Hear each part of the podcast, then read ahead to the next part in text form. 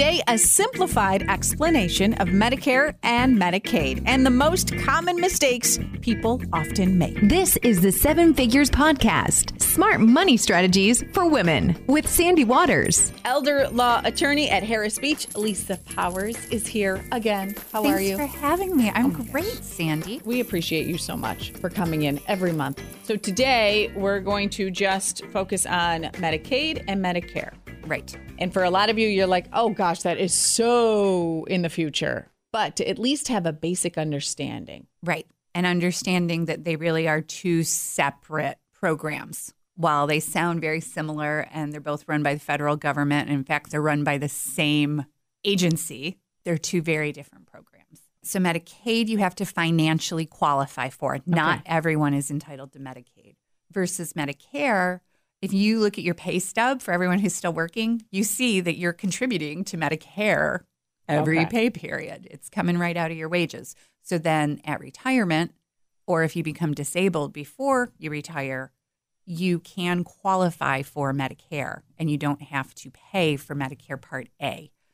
So Medicare has all different parts to it. So you hear Part A, Part B, you hear Why do about they do it that way? That is so confusing. just to confuse all of us, right? I don't They know. really do. Why don't they call it Medicare hospital, Medicare prescription? No, they got to come up with these letters. I know. My dad showed me the book because I was talking to him how you were going to Oh, come yeah. in.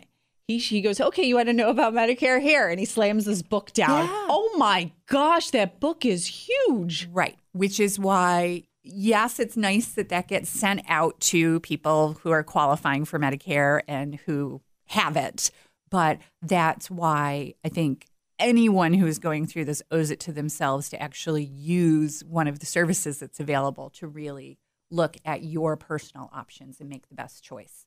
Because other than Medicare Part A, which is going to be the same across the board, and Medicare Part B for most folks, if you're trying to get a supplemental policy that picks up things that Medicare A and B don't cover, um, or if you're looking at Medicare Advantage plans, which the easiest way to think about those is to consider them an HMO. So it's wrapping everything in. Are there and it a lot depends of on the area. options? And yes. is that what's confusing? Yes, and it depends on the insurance companies in your area. So, for example, I brought a printout. Um, you know, here in our neck of the woods, and and it goes just it, they do go a little bit beyond Monroe County and just some, some of the surrounding regions. But we have Lifespan here in Rochester. So for anybody who's local to the Rochester market, um, it's lifespan roch, dot org. They actually have a plan comparison chart that you can download. So this is just for our area. Oh my and God, look at that chart. Pages of different plans and how the different benefits rank inside those plans and what your premium is. Is there someone out there that we can reach out to who's well versed in this that you So- know is working for us, not necessarily? Right. So you will notice, and there are all kinds of ads, and you know it's helpful. The different insurance companies put on educational presentations.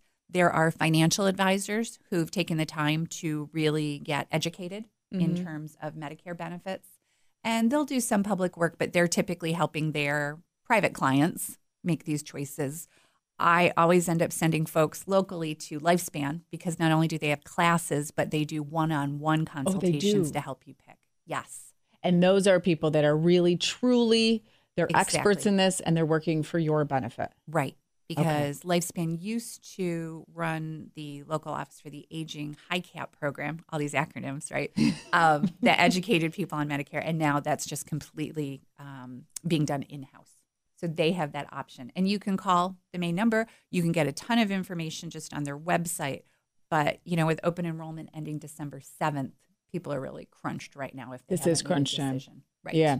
And once you elect, you know, you you sign up during open enrollment right now, much like most of us, if you're with an employer, you've got your employer open enrollment period right now. You make your election now and it's effective January 1st. And then mm. that's going to carry you through 2020. And that locks you in. It essentially locks you in.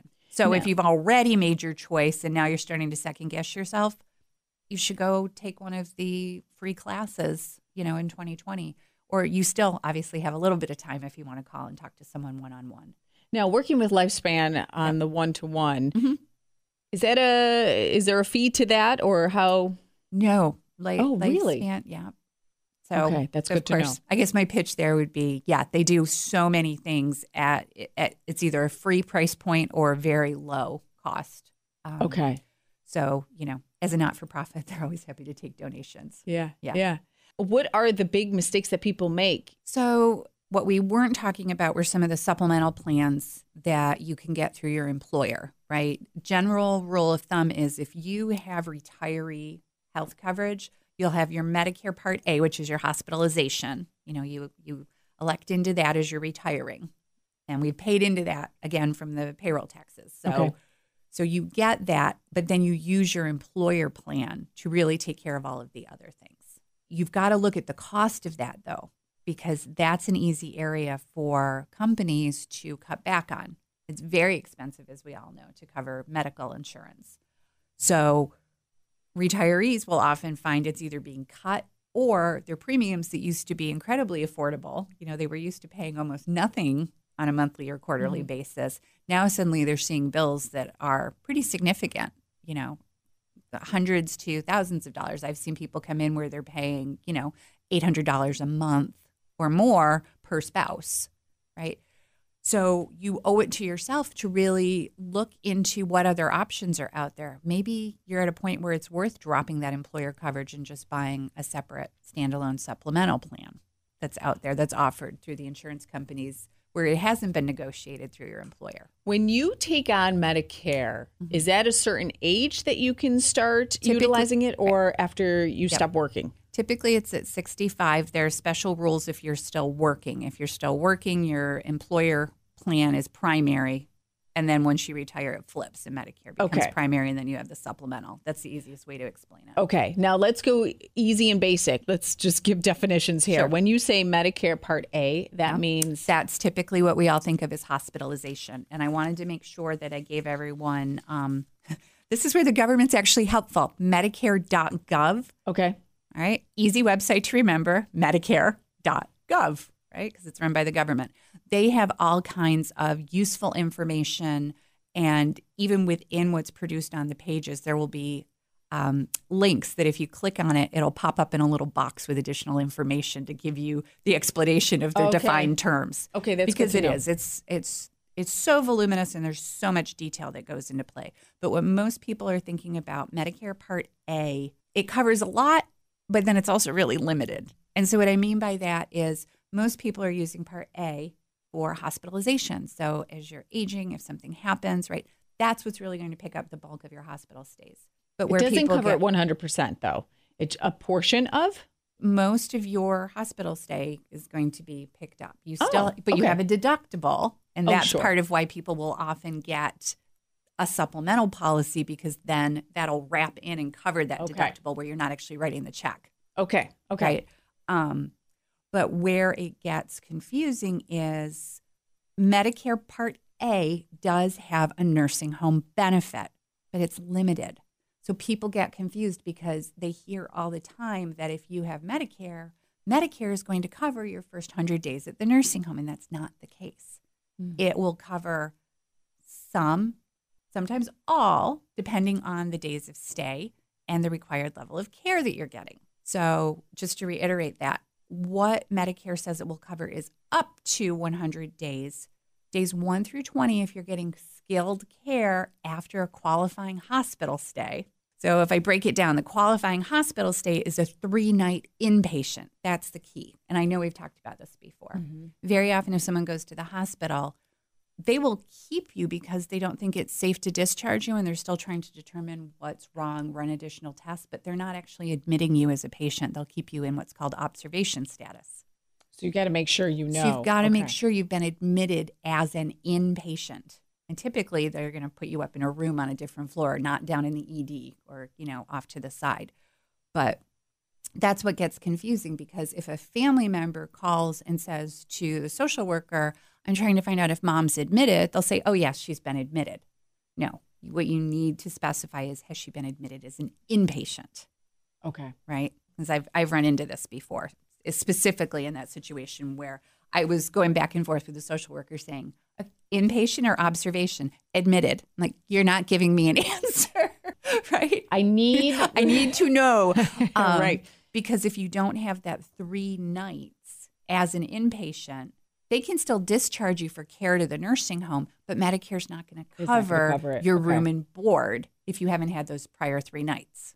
Okay. That's then- where it's a kind of it's a difficult distinction because of course if you're dealing with a loved one who's been hospitalized and is now looking at being discharged to the nursing home, it's chaos already. You're worried about their safety, you're worried Mm-hmm. what's going to happen to them, and now you're trying to deal with the finances on the back end.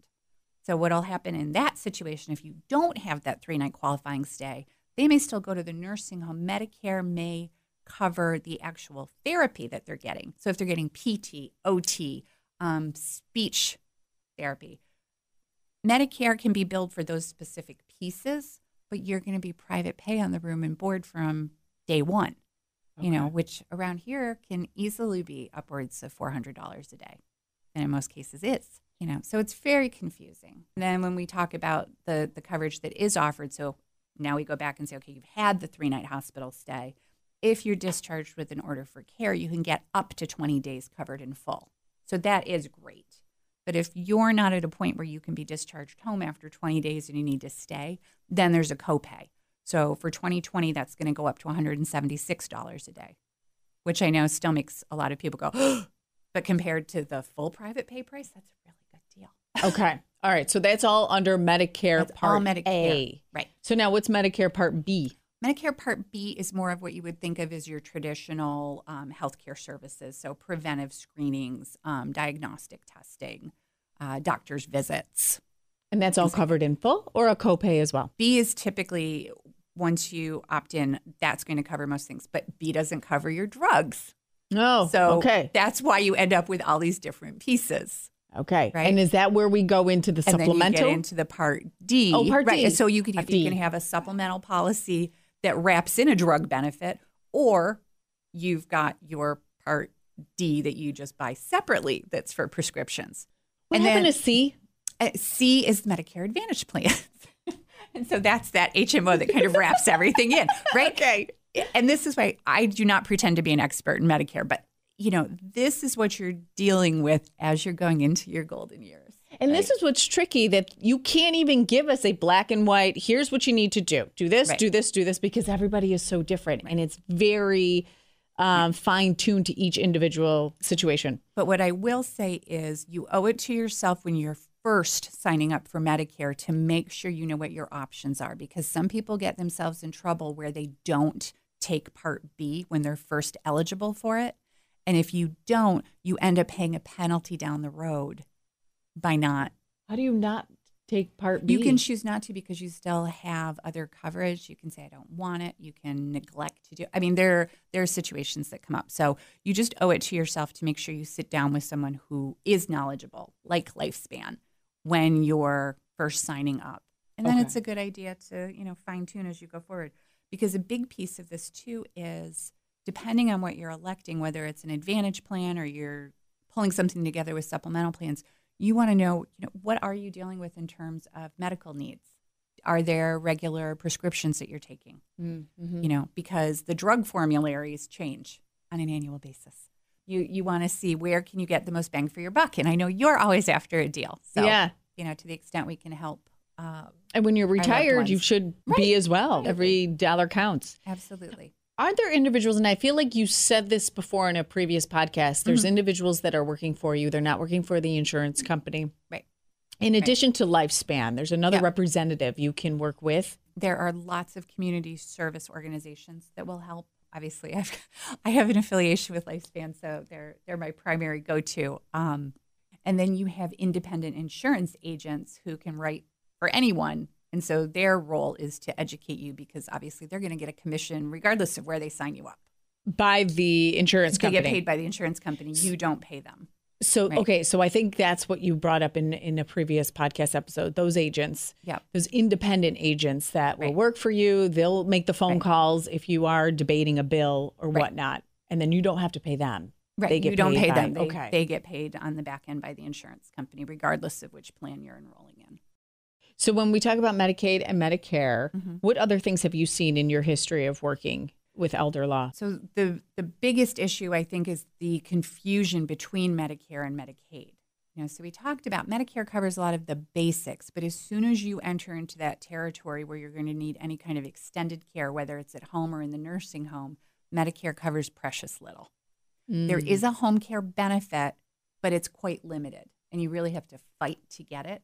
I don't want this to come off as um, I- don't mean it as a negative reflection on the physicians. I don't know that the physicians necessarily are aware what can be written and covered by Medicare for home care services. So maybe there's a gap there in terms of educating them, right? But they're just so swamped with all of their regular requirements that they sure. have to meet that I, I didn't want it to be um, treated as a negative towards them. But so that's where that distinction comes in. And I think families are exploring Medicaid options, sadly, too late. You know, a lot of times they're not calling to find out what their options are until they've already spent a lot of time, money, energy, and heartache trying to cobble something together. And it's a poverty standard. Medicaid wants to be the payer of last resort. They want Medicare to come first if you're a senior, then any supplemental policy, and then they're going to step in. But for most people, if you need care in a nursing home, skilled nursing facility, that's where they find themselves because, you know, at $14,000, $15,000 a month, even with, you know, some decent personal savings, you're going to run through that fairly quickly. Yeah. You know, and if there's a spouse in the community, where does that leave them if you just keep private paying? It always breaks my heart when people come in when say there's only, you know, twenty to thirty thousand dollars left and they started with, you know, five hundred thousand dollars or more. And we probably could have saved a lot of that for the community spouse had they just engaged an elder law attorney and explored their options. But, you know, frankly, people think that it's going to be too expensive to hire an attorney. Okay, so you utilize your resources, lifespan, and working with Lisa Powers, working with an elder law an attorney. elder law attorney. But yes, thank you. I would love it if people wanted to I think I do that every time. You do, always- and then I feel guilty. she always gives me this look like, oh God, how uncomfortable. Um, well, we trust Yes. you. Well, thank you. I that's- appreciate that. That's what the But I, I will give a plug. Lifespan keeps a list of elder law attorneys, you know, who who they have received good comments um, from clients in the community. So that's a good resource for non, or I should say, unbiased Yeah. information. But Well, yes, of is- course, call me first. it is. It is Go tough. there if I, mean- can't get you in. and when we see our parents getting older, that's what we worry about, right? right, right. Who's going to scam mom and dad? Who's really taking care of them? Are they working with the right people who Right. have their best interest? Oh, sure. We all, heart? we all kind of give this side eye. Like, wait a minute, who is this person and where did they come from? Right. Well, and it's like anything else, right? If you're hiring a contractor for your house, Sure. ask for referrals, right? And and that's how most of us who are professionals actually gain our customers or our clients. Most of my clients come from other clients and their family members. You know. Okay. Is there anything that we didn't touch on that you wanted to make sure you got out there? Um, just a good reminder that open enrollment does end on December 7th. Um, oh, and I wanted to give you a couple uh, websites. I know we talked about Medicare.gov. Uh, I mentioned Lifespan. Their website is lifespan-roch, R-O-C-H dot org. And then for anybody who's kind of an information geek, uh, Kaiser Family Foundation has amazing information about Medicare uh, and other information relative to aging. And their website is, and it's all caps, kff.org for Kaiser Family Foundation. So kff.org. And they have all kinds of information and they have a really good overview of Medicare that is, I printed it out to bring it in with me for you, 13 pages. So Oh, you can see we tried to hit high points, Yeah. but yes, do yourself a favor, uh, educate yourself, and then obviously understand that when we're talking about long term care or um, a chronic condition where you want care to happen at home, you really need to talk about using Medicaid and qualifying for it. Okay. Well, on that note, happy holidays to you. You too. hey, we have options, Sandy, right? This is not doom and gloom. Yes, we could talk about this during the holidays. Yes. And that, I think you said the last time you were in. Use the holidays as a time to talk to mom and dad about this kind of oh, stuff. Oh, you just gave me the perfect ending, didn't you, Sandy? Yes. Withhold dessert until you talk about your end of life wishes. Have the bitter and then the sweet. Thank you so much. Thanks, Sandy. Next week, CFP Erica Cummings will join the conversation with the four most common financial mistakes that people make. We'll talk about that next Friday. In the meantime, you have a fantastic weekend. If you're going to go out Black Friday shopping, grab those deals, but make sure you adhere to that budget. Set the budget before you go. Enjoy your time. Have a great weekend. And we raise a glass and we say cheers to being financially confident women. If you have a personal finance question or feedback about the show, we'd love to hear from you. You can reach out to Sandy at sandy at rochesterbuzz.com. New episode every Friday. Listen, subscribe, and tell a friend about the Seven Figures Podcast Smart Money Strategies for Women.